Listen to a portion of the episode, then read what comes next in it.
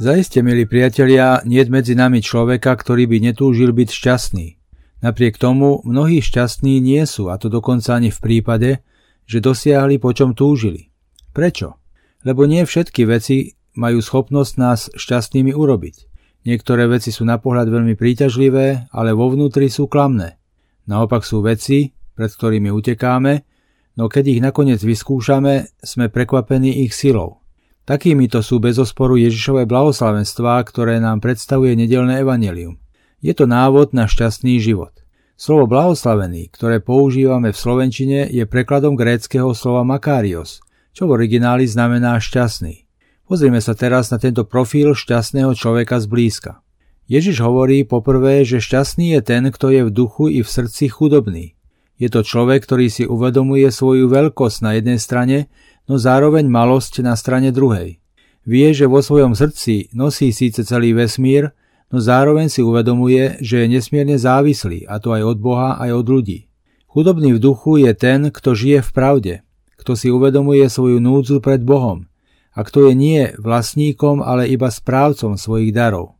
Kto nie je príliš sebavedomý a náročný, kto si nezakladá na svojom postavení, na tituloch, na moci, na majetku, hoci o zveľaďovanie všetkého tohto sa usiluje, ale ktorý zakladá svoj život iba na Bohu. Aby bol človek schopný takéhoto postoja, potrebuje rásť v múdrosti. Ďalej šťastný je ten, kto smúti.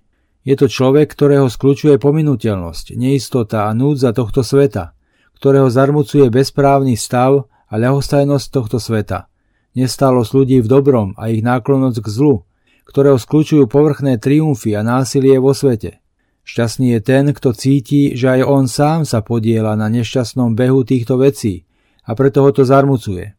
Jeho smútok to je skôr ľútosť nad tým, že aj on sám má účasť na tomto trpkom stave vecí vo svete. Šťastný je ten, kto neberie na ľahkú váhu žiadne utrpenie, ani svoje, ani utrpenie iných. Nad utrpením vie plakať, no zároveň je schopný vidieť poza jeho horizont, do diálky. Smútok je podmienkou k tomu, aby bol človek schopný kráčať k čomusi novému. Ďalej šťastný je ten, kto je tichý, ktorý sa usiluje znova a znova všetko po dobrodky začínať a je v tom neúnavný.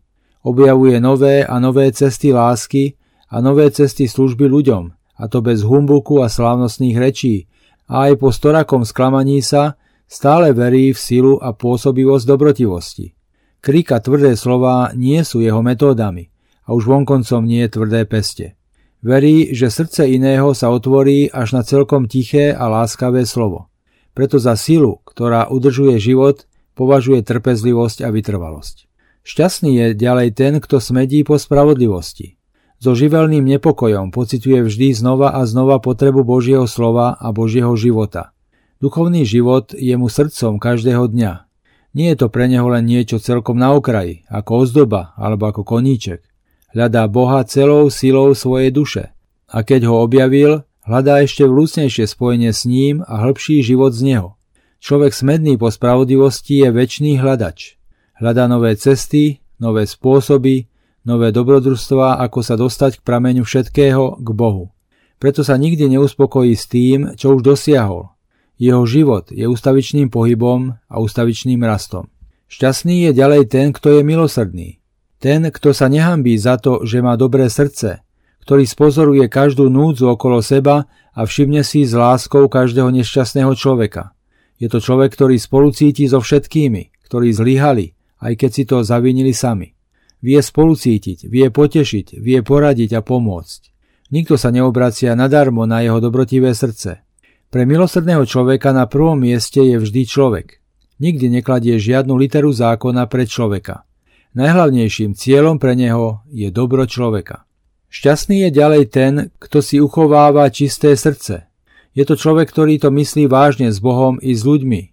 Je rídzí, on sám, ako aj jeho slová sú jasné, isté, jednoznačné, srdečné a jeho láska je vyrovnaná. Jeho život je transparentný, nepotrebuje nič skrývať. Nevedie dvojitý život, jeden súkromný a jeden verejný. Jeho správanie a jeho postoj k práci a ľuďom je spolahlivý. Chodí s čistým srdcom po uliciach, plný pozornosti a nikdy neuhýba, ani sa nekláti vo svojej čistote pred zlom. Vo svojej čistote srdca je pevný. Šťastný je ďalej ten, kto šíri okolo seba pokoj. Šíriť pokoj to je jeho denné povolanie. Hľadá to, čo spája, hľadá jednotu. Vie, že pokoj nie je zadarmo, že nie je lacný a tiež vie, že vonkajší pokoj je výsledkom iba pokoja vo vnútri. Človek vlastní tento pokoj, keď je zmierený sám so sebou, ako aj s Bohom. Zmierenie, prijatie pôsobí pokoj. Takýto človek je potom ochotný platiť za pokoj okolo seba i pokorením, ale aj húževnatosťou. Nikdy nechce ťažiť zo sporu dvoch stránok. Je vždy tretím, ktorý sprostredkuje a ktorý zmieruje podľa pravdy Božej a v láske.